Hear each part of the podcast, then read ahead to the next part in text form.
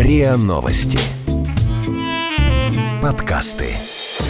Страхи, ошибки, ошибки, страхи. Страхи. Ошибки.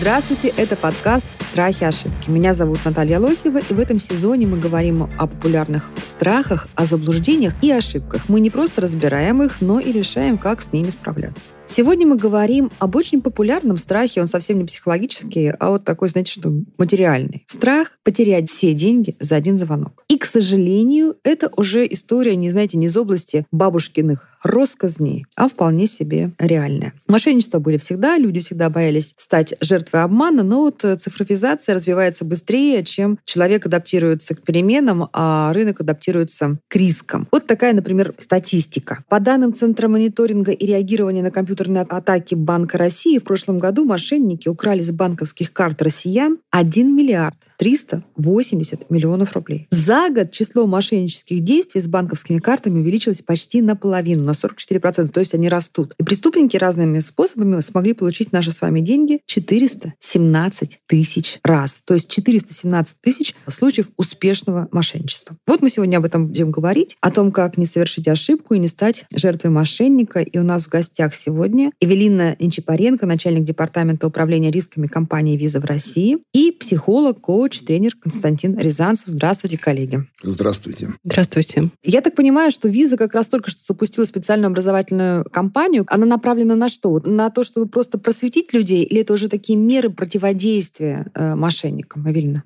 Компания, которую недавно запустила Виза, она направлена на обучение людей. Для того, чтобы люди знали, как противодействовать мошенникам, особенно социальным инженерам, как сейчас их называют, которые... Вот это очень интересно, мы об этом поговорим тогда подробнее сегодня, да, про социальных инженеров, да? да? Давайте так, мы в любом случае сейчас направим наших слушателей на сайт игра на деньги.io латинскими буквами игра на деньги.io. И вы этот адрес увидите еще в описании эпизода. Вот давайте начнем тогда с общего. Как мошенники выбирают жертву? Ведь это же не цыганка на улице, которая видит белокурую блондинку такую с голубыми глазами, да, и говорит, он, наверное, наивная девушка. А это вслепую, по сути, да? Как мошенники выбирают жертву? Есть ли какой-то психологический портрет жертвы мошенника? Ну, конечно. А есть э, такое явление психологии, феномен, как виктимизм, когда человек, он, в принципе, склонен быть жертвой, да, и к себе притягивает подобные ситуации. Вот цыганки выбирают обычно людей, которые, собственно, ну, немножко беспечно себя ведут, да, которые занимают такую выжидательную позицию. Они, например, немножко рассеяны. Это да? понятно. Да. Это потому что видит мошенник. А ведь мошенничество с картами, как правило, по телефону происходит. Да, совершенно верно. Вот как по себе понять, насколько ты склонен стать жертвой при таком звонке? Ну, во-первых,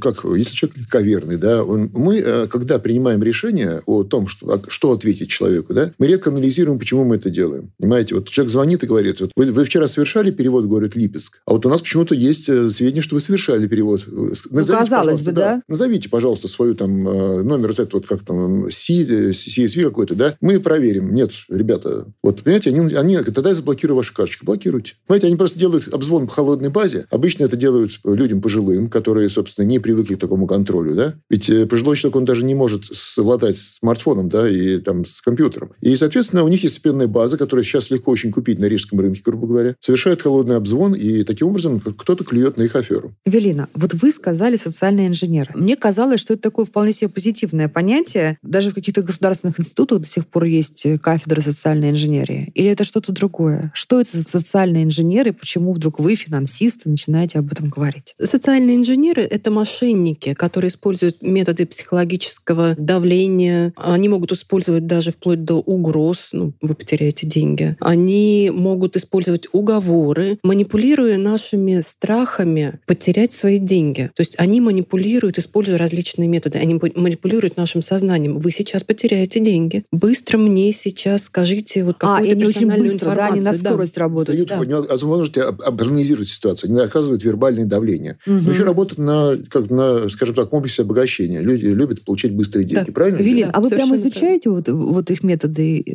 Ну, конечно, нам приходится с этим работать, потому что нам нужно работать с держателями карт, нам нужно работать с банками для того, чтобы э, пропагандировать и обучать, как противодействовать, как противостоять э, вот этим социальным инженерам. Потому что сейчас очень сильно мошенничество двинулось в сторону социальной инженерии. Знаете почему? Потому что банки научились защищаться от киберпреступников, от взломов, от, э, ну, от программистов. То есть от алгоритмов да. научились, научились, от человеческого, так сказать, изощренного нет. ума нет. И мошенники, поняв, что для того, чтобы взломать какой-то банк, киберпреступники, они понимают, что нужно затратить достаточно много времени, много сил, много ресурсов. А тут есть целый пласт кто людей. эти люди? Это они прям высокоподготовленные люди, которые там э, изучили какие-то основы психологии, манипуляции, или это там люди на зоне сидят зэки просто и по наитию это делают? Организуются колл-центры, которые используют психологические прям колл-центры? методы. Да.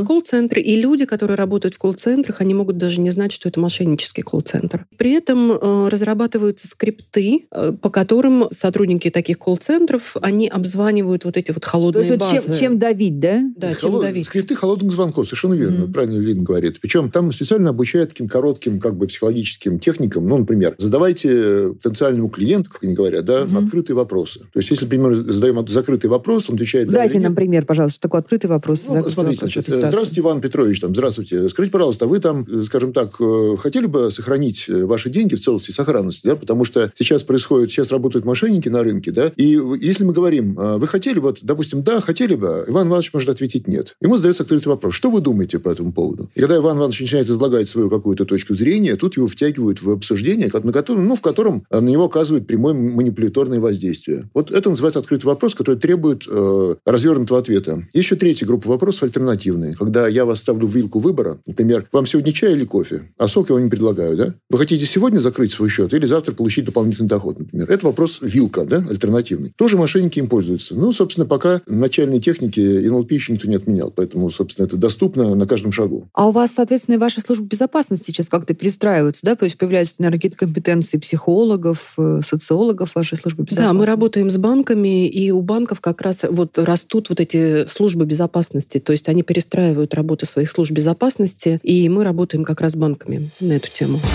Страхи, ошибки. Страхи, ошибки. Вот смотрите, я сейчас расскажу вам одну историю, а вы мне ее прокомментируете, историю социальных сетей. Сначала я получил смс-сообщение об отмене транзакции на 10 тысяч рублей. В отправителях значился официальный номер банка, карточкой которой я пользуюсь. Я знаю, что в таких случаях нужно сразу связываться со своим банком, сообщать, что никакой транзакции я не совершал. Ну, а мы знаем, кстати, что сейчас номера-то можно подменить любые подставить, да, входящего номера или смс. Но связаться с банком я не успел. Банк позвонил сам. Со мной говорил очень вежливый и спокойный мужчина, назвал меня по имени-отчеству, сказал, что по его информации я нахожусь нахожусь в Москве. А с моей карты кто-то пытался списать деньги в Сербии, где я никогда не был. Операцию приостановили, и если я ее подтверждаю, банк сейчас же разблокирует ее. Если же эту операцию совершил не я, банк должен отменить ее. Для этого он вышлет мне сообщение, на которое должен ответить в течение 10 минут. И я действительно получил сообщение, отправленное с номера горячей линии банка. Все это выглядело бы правдоподобно, если бы, вот молодец, да, задумывается, не 10-минутный дедлайн, отведенный на отмену транзакции. То, что сейчас вы, коллеги, мне как раз говорили, да, то есть mm-hmm. поставить в условия дефицита времени. Это это было похоже на психологическую ловку, чтобы я не успел задуматься, позвонить в банк, уточнить, правда ли это. И я точно знаю, что банк может блокировать сомнительные операции на два дня, но никак не на 10 минут. Ну что, тут холодная голова у человека, да? Ну, то, что я вам рассказывал. Я бы запаниковала. Что бы вы, вот если я начинаю паниковать, что мне надо сделать? Во-первых, немножко нужно... Например, это... мне завтра лететь в командировку, или там завтра ребенку покупать там к школе, и я просто боюсь остаться без карточки. Вам нужно положить трубку, если вам позвонили, и самой перезвонить в банк по известному вам номеру телефона.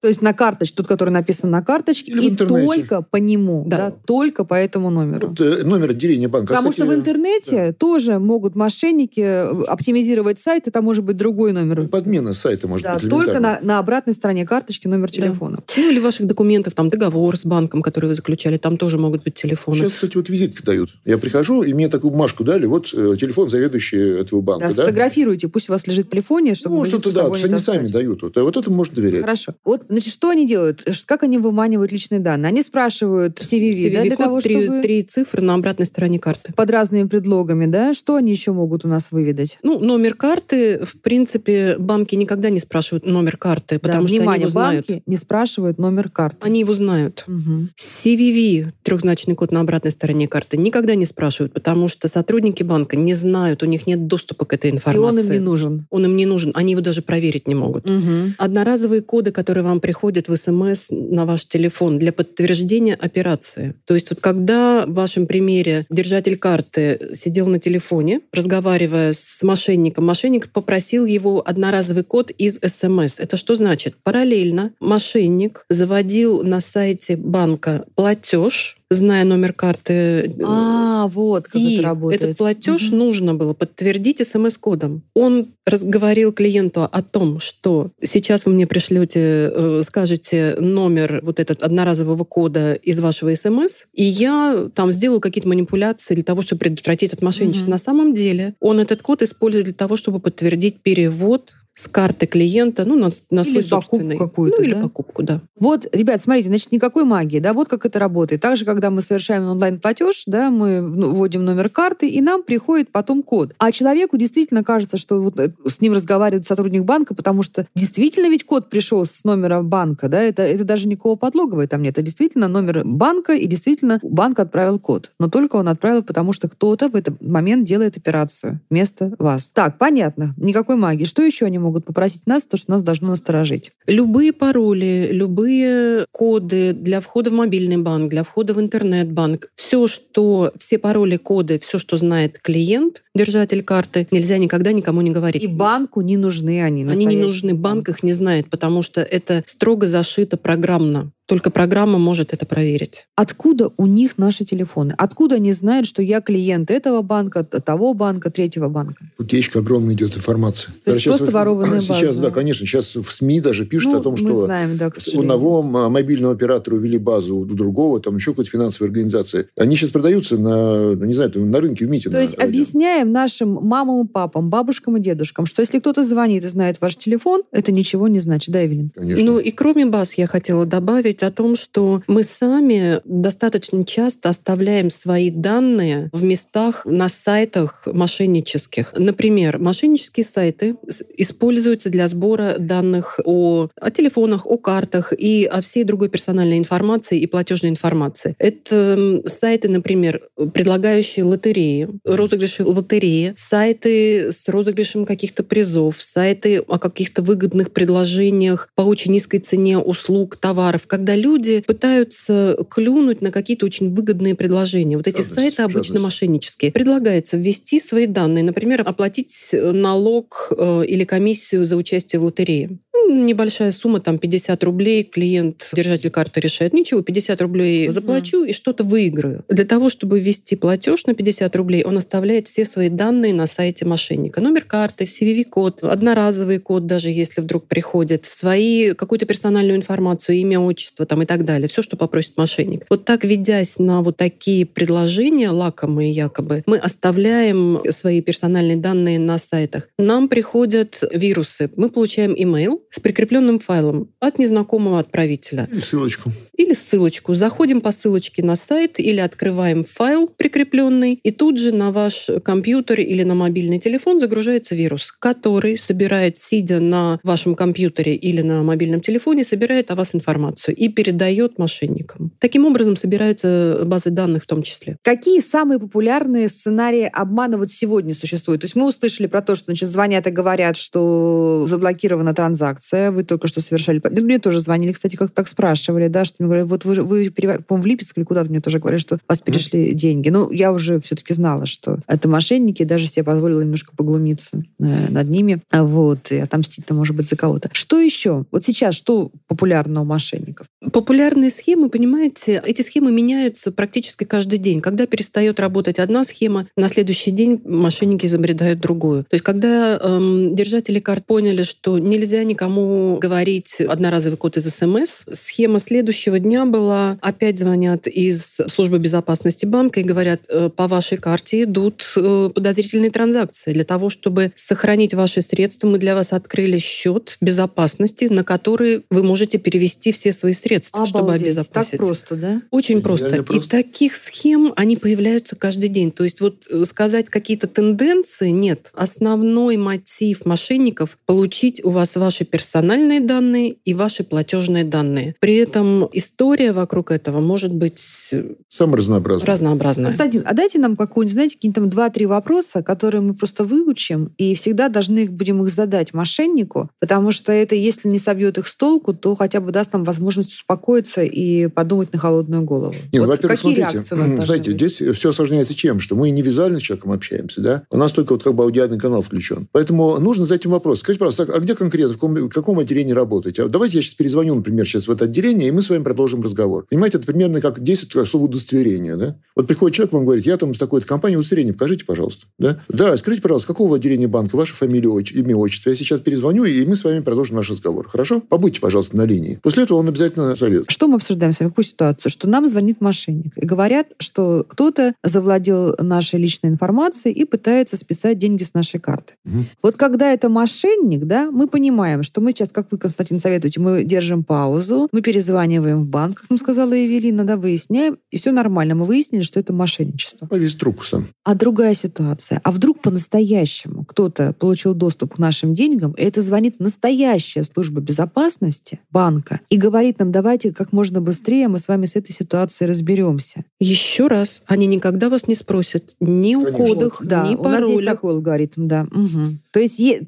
сначала мы все-таки их выслушиваем этом случае, да? нет, смотрите, пока вы слушаете человека, у вас созревает какой-то более-менее план, да, вы немножко Мгм. успокаиваетесь, у вас снимается эта эмоциональность. Значит, если вы говорите, что действительно может вам позвонить, например, какой-нибудь человек и действительно может оказаться руководителем службы безопасности, отбейте этот звонок и позвоните на тот самый номер, о котором сегодня говорила Евелина, который у вас находится на обратной стороне э, вашей дебетовой карточки, да, и вот скажите, что был сегодня такой звонок. Была такая проблема или нет? Отбейте этот звонок. Потому что они сами говорят, вот, например, во всех отделениях Сбербанка стоит такой постер, флаер такой, да, что 900 – это номер наш, это не мошенники, что мы, значит, как бы, если вам позвонят с этого номера, поставьте оценку нашему сотруднику или там ответьте на наши вопросы. Но подменить короткий номер – это проще простого. Поэтому один из тоже советов по безопасности инфор- информационной Мгм. Просто закрыть э, у своего мобильного оператора услугу коротких номеров. Потому что Да, при да. звонке на короткий номер вам навязываются услуги, с вас могут списать деньги, и мошенники элементарно его подменяют, понимаете? Поэтому вот просто не пользоваться короткими номерами. Там, Ирина, 900, тоже 600. советуете, да? Да, конечно. Ну, То есть избегать, здесь, да. да. Да. Если, Короткие если нет других каких-то причин, то попросить закрыть, Закрыть услугу э, коротких все звонки номеров. на короткие номера, да. Потому что у каждого банка есть действительно колл-центр, начинающий с цифры 8800, да, это международный звонок без э,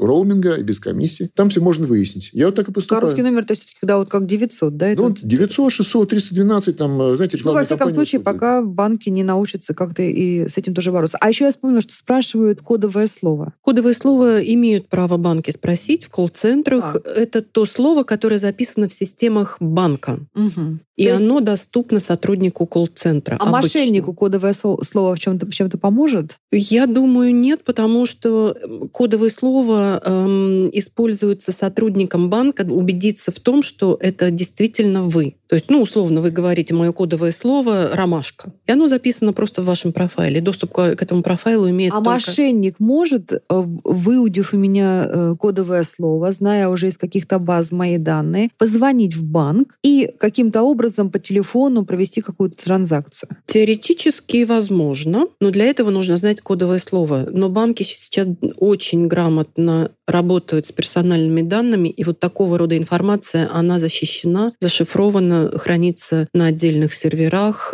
Такого не должно Ну, произойти. будем- Но все равно Будем имя, надеяться. вот я звоню, например, просто какой-то вопрос, да? Меня, меня понимают, здравствуйте, Константин Эдуардович, какой у вас вопрос? Они прям так начинают говорить, понимаете? Потому что у меня все телефоны там зашиты, да? Скажите, а пин-коды нужно менять, вот как можно чаще. Да, конечно. А почему да. их нужно менять? Просто а... потому, что их потерял или что-то есть более технологическое объяснение там? Пин-коды, ну, во-первых, стандартно не пишите, не стандартные рекомендации нигде не пишите, mm-hmm. особенно на карте. Это само собой. Пин-коды могут посмотреть. Вы вводите пин-код там на посттерминале в магазине, вы вводите пин-код на банкомате, его можно подсмотреть. Mm. Мошенники могут стоять за вашей спиной, а на банкомат, да, могут устанавливать Камеру камеры, даже, да, да, да. да. Ну, это уже да, специальные подложки, да. Но... То есть пин-коды меняем, друзья, да? Это меняем. хоть вроде старый какой-то меняем. совет, но он по-прежнему да. актуальный. У меня знакомые, которые на всех своих карточках сделали одинаковый пин-код. Очень умное решение, скажем так, да? Ну да, в кавычках.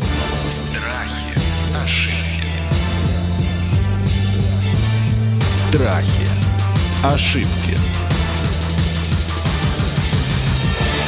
Хорошо. Как обычному человеку вот быть более или менее в курсе того, что происходит, так скажем, на рынке мошенничества. Понятно, что влезть в голову мошенников и целых институтов, как мы сейчас понимаем, мошеннических, и предугадать новые схемы досконально невозможно. Эвелин, ну вот кроме мониторинга соцсетей, что можно сделать еще? Вы, вот вы э, крупная операционная система, да? Вы тоже, я считаю, несете ответственность за наши деньги, так же, как и банк, извините, да? Как нас защитить? Как я уже сказала, схемы меняются. Прям вот мониторить их практически бесполезно, особенно держателям карт. Если профессионалы, банки, платежные системы с этим работают, то человеку достаточно трудно именно отслеживать какие-то mm сиюминутные схемы, которые э, сейчас на рынке работают. Поэтому единственная рекомендация – никому свои персональные и платежные данные не рассказывать. А это вот прямо это программа. Это закон. Вот это ваша программа новая, она как-то э, прокачивает наши навыки безопасности? Да, наша программа образовательная, она как раз э, нацелена на то, что обучать держателей карт, как не попадаться на вопросы, которые э, выманивают у держателя карты какую-то персональную или платежную информацию. Коды, именно фамилии, отчество. Это а тоже что персональная Там вы какие-то предлагаете вот ситуации, да, да какие-то сценарии? Да. А расскажите чуть да, подробнее. Мы проанализировали э, ну, работающие в последнее время схемы мошеннические и выбрали пять наиболее популярных и часто использующихся, и на основе этого построили тесты. Mm-hmm. То есть как будто вы разговариваете разговариваете с мошенником или находитесь на мошенническом сайте, и по алгоритму мошенника вы отвечаете на вопросы, которые он вам предлагает. И в итоге, дойдя до конца или даже до середины вот этого алгоритма, вам уже сигнализируют, что вы уже слишком много рассказали информации. Правильно вы поступили. По рукам бьют прямо, да? да? Или неправильно. То есть и вы понимаете потенциальные вопросы, и что нельзя на такие вопросы рассказывать о себе какую-то информацию. Вот, ну, даже вот представьте, вот вы идете по улице, к вам подходит незнакомый человек и спрашивает, скажите мне, пожалуйста, номер вашего паспорта. Вы разве отдадите? Скажете? Угу. Нет. То же самое по телефону. Вас спрашивают, код, ну, казалось пароль. бы, очевидно, очевидно, да? да. Но это... нет. Но нет. Вот нам с вами сейчас очевидно, но когда, как Константин говорил, вам звонят и под прессингом, под угрозами, под давлением пытаются сказать немедленно, немедленно деньги уйдут, сейчас скажите мне все, что вы знаете. Конечно, люди теряются. Я знаю, вам нужно просто вот эту вашу игру, знаете, где пропагандировать? В всяких центрах, где сейчас собираются пожилые люди, например, в Москве их очень много. Вот правда, я прям в школах и для, для, для, да, для школьников, и для пожилых, да, да, для пожилых людей. Мне кажется, что это вот прям то, что должно... Потому что пожилому человеку, доверчивому, ему особенно сложно вот этот какой-то рефлекс выработать. Вот даю вам бесплатную подсказку. Идите в центры разные, в кружки, в клубы, к, Виза к работает, виза работает. Так и делаете, да, да, каждый год идут разнообразные программы. Там в прошлом, позапрошлом году это были как раз у нас программы по работе с, а, с детьми и с подростками. То есть мы работали и в школах, а мы потом работали... замеряли как-то вот вы эффективность? Допустим, прошли это еще? Константин, а в чем вот психологически, так сказать, э, э, объяснение того, что вот это работает, да, вот эти вот э, и, и игровые ситуации, и вдруг они срабатывают, помогают человеку противостоять? Навык какой, какой механизм? Навык вырабатывается, конечно, потому что человек, когда игровые кейсы отрабатывает, у него возникает обратная связь. Он начинает понимать, как это все работает. Да, угу. и вот э, здесь что очень интересно, он, вот, опять же, да, вот он как бы, он в кейсах, он раскрывается, что он передает какие-то свои навыки, рассказывает о них, их вспоминает. Но здесь просто, в принципе, что вот было бы еще можно добавить? Если что-то новое возникает у вас в общении с банками, вот тут нужно сказать себе стоп, надо подумать, да? Угу. Вот это вот стоп, надо подумать, сами себе скажите, это будет защита от манипуляции. Великолепная просто. Даже если действительно звонит банк и ну, просто хочет новое конечно, предложение. Вообще, вообще, как бы возьмите за правило, что звонок из какого-то места под эгидой э, э, скажем так, помощи, там, безопасности, перевода денег, это уже что-то нехорошее. Как говорил, как говорил Козьма Прутков, лучше перебдеть, да, чем недобдеть. И как говорила Маргарет Тэтчер, да. Да, про бесплатный сыр, который бывает в мышеловке. Затертый, но до сих пор искренне. То есть любой, вот, любой звонок должен вами восприниматься как, как э, подозрительный. У меня был один интересный человек, э, который занимался информационной безопасностью. Он сказал такие золотые слова. «А безопасность не бывает удобной. Mm, да. Понимаете, вот да, она никогда не бывает удобной. Конечно. Да. Вот если вы вводите двойную авторизацию на сайте, да, угу. или там в личном кабинете, там вам приходит смс, это же неудобно, вообще просто нажать на кнопку и зайти, правильно? Но вот именно это неудобство создает там дополнительную безопасность. Это нужно помнить. Ну ладно, мы пока отработаем навыки на сайте деньги.io, а потом будем готовиться, наверное, к следующим каким-то сценариям. Хотя мне кажется, знаете, вот навык выработается, лучше перебдеть. Или нет, Константин? Или вот мы сейчас заиграемся и станем параноиками? Смотрите, когда вам звонят из банка и говорят про ваши деньги, вас должно насторожить. Всегда берите паузу. Стоп и подержите хотя бы глубоко 10 секунд. И подумайте. Стоп, сейчас я перезвоню в свой банк, мы с вами продолжим. Наш... А по пожилым пожалуйста. людям что делать? Пожилым людям как вот... Как... Категорически не отвечать на подобные... Пожилым людям не отвечать на подобные... А, а, игнорируют подобные разговоры. Потому что их могут уболтать, понимаете? Их могут уболтать. А Они... я вот еще подумала, знаете, что можно сделать? Можно вот...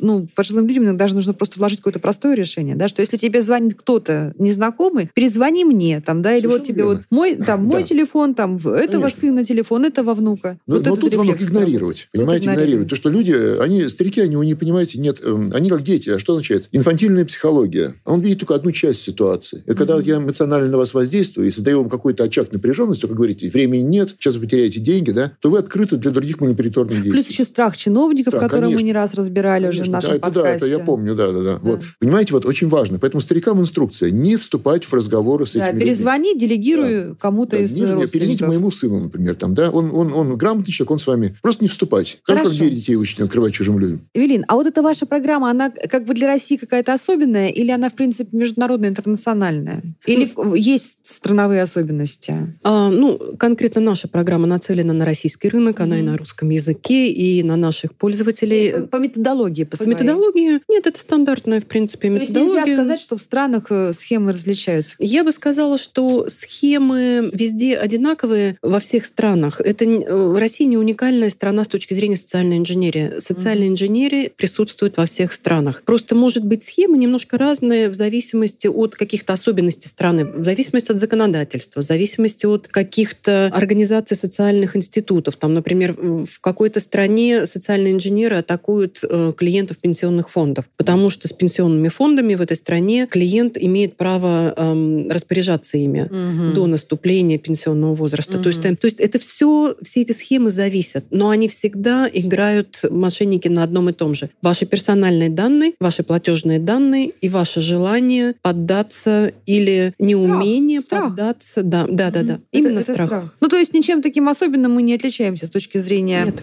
нет. А, рынка. А вот с точки зрения ментальности, можно сказать, что россияне более доверчивые, например, чем, не знаю, чем, например, немцы или японцы? Или там, может быть, у нас не так прокачана культура, вот, знаете, такого оберегания своего личного пространства? Константин, как так вот, думаете? смотрите, тут, конечно, вопрос интересный. Почему? Потому что у русского человека всегда был примат общественно над личным, да? И поэтому человек э, русский всегда, он склонен к такому, знаете, стадному решению. Вот, например, все побежали за товаром в и я тоже побежал, да? Непонятно зачем, но я тоже должен побежать, понимаете? Поэтому манипулировать можно сознанием через вот это общественное воздействие. Нужно, если создать, например, у какого-то какой-то схемы мошеннической... В имидж... вашем городе разворачивается конечно, сейчас там Конечно, да? все побежали, mm-hmm. особенно бабушки, понимаете? Вот очень редко. Почему? Потому что человек у нас как бы, он э, коллективное создание, да? И поэтому через коллективный разум можно вбивать совершенно фантастические решения мошеннические. Велин, а вот по статистике можно сказать, что там э, есть какие-то страны, в которых на тысячу населения больше успешных мошенничеств, чем Ну, других? статистика по картам визы у нас есть. И Где там Россия? Россия, на самом деле, у нее прекрасная статистика по, именно по уровню мошенничества. Один из самых Один низких. Самых низких. Да. А вот как вы это объясняете? Чем? А, во-первых, мы это объясняем хорошей работой наших банков, которые ведут как разъяснительную работу, образовательную работу со своими клиентами, так и элементарную вот работу по информационной безопасности, защите своих систем. Это тоже играет очень большую роль. Интересно, но все-таки получается, что мы при всей нашей открытости, да, при какой-то даже доверчивости, на всяком случае в таком шаблонированном сознании, да, в стереотипах мы выглядим, россияне, как люди такие открытые, доверчивые, неискушенные.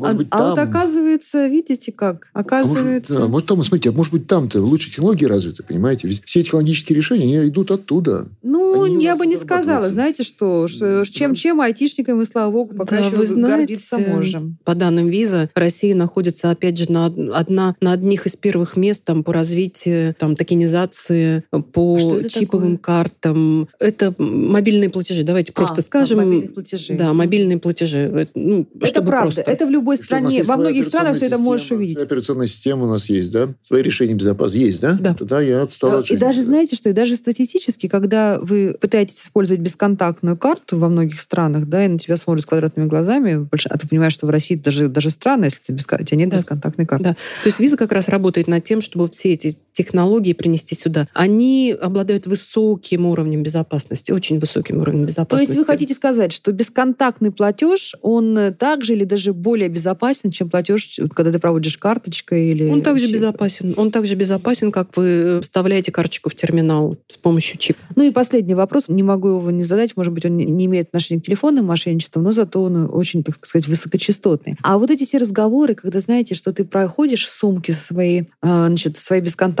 карточкой, да, у тебя хоп, и 10 тысяч списалось. Ну нет, такого не может быть, потому что лимит по операциям бесконтактной карты без ввода пин-кода 3000 рублей. Поэтому Мгм. 10 тысяч не спишется никогда А 3 без ввода пин-кода. А, для того, мимо? чтобы списать, эм, для того, чтобы списать с бесконтактной карты какую-то сумму, нужно платежный терминал поднести на расстояние 4 сантиметра. То есть кто-то должен к вам подойти, притереться достаточно близко. Он должен знать, где находится ваша карта. Видимо, в Мгм. кошельке, в сумке, в кармане, в пальто. То есть человек должен знать, мошенник должен знать, где находится ваша карта, чтобы на 4 сантиметра поднести терминал. Практически незамеченным такой человек не останется. Он не может вас обследовать Ну, в московском метро может быть все что угодно, или в Хорошо, автобусе? Следующий, следующий момент. Платежный терминал, прокатывая карту или там поднося бесконтактную карту, он не на себя получает деньги. То есть платежный терминал должен быть зарегистрирован на юридическую компанию. Юридическая компания открывает счет в банке. Найти эту операцию не составляет труда. И ее оспорить также. Это абсолютно неэффективная с точки зрения мошенников схема. Мгм. Те очень теоретически, экспериментально ее можно осуществить. Мы даже видели ролики, но это ролик, это эксперимент. Практически она нереальна такая схема, и она неэффективна, мошенники ее не используют. То есть нужно вложить много денег, открыть счета, подставить под риск владельцев компании, на которой зарегистрирован вот этот терминал. Ради 3000 рублей. Да, платить зарплату людям, которые будут ходить в метро с этими посттерминалами. Ну, это очень дорогое удовольствие и неэффективная схема. Ну, получается, да, что вместо того, чтобы э, переживать из-за этого и шить там, э, лепить э, колпачки из фольги и защищать свои бесконтактные карточки, лучше подумать о том, как вы среагируете, когда вам позвонят благопристойные, казалось бы, людям и английским голоском начнут вас уговаривать отдать ваши деньги. Друзья, ну, мне кажется, это был один из самых полезных практических эпизодов у нас сегодня. Поэтому, пожалуйста, послушайте пару раз э, советы Константина, советы и, самое главное, раскрытие схемы мошенничества со стороны э, Эвелины. Зайдите на сайт игра на деньги.io, поиграйте там, пока это не станет автоматом. И самое главное, пожалуйста, поговорите с вашими бабушками и дедушками, потому что, мне кажется, они самые-самые беззащитные, к сожалению, под прицелом этих мошенников. Это был подкаст «Страхи и ошибки». Сегодня мы говорили о том, как не потерять все деньги за один звонок. К сожалению, это не пустые пугалки, это реальность. И нам помогли разобраться с этой ситуацией психолог, коуч, тренер Константин Рязанцев и Эвелина Нечапаренко, начальник департамента управления рисками компании «Виза» в России. Друзья, берегите свои деньги, будьте настороже и играйте в полезные игры, которые научат вас быть продвинутыми. Страхи, ошибки, ошибки, страхи. Страхи. Ошибки. Слушайте эпизоды подкаста на сайте ria.ru в приложениях Apple Podcasts, CastBox или SoundStream. Комментируйте и делитесь с друзьями.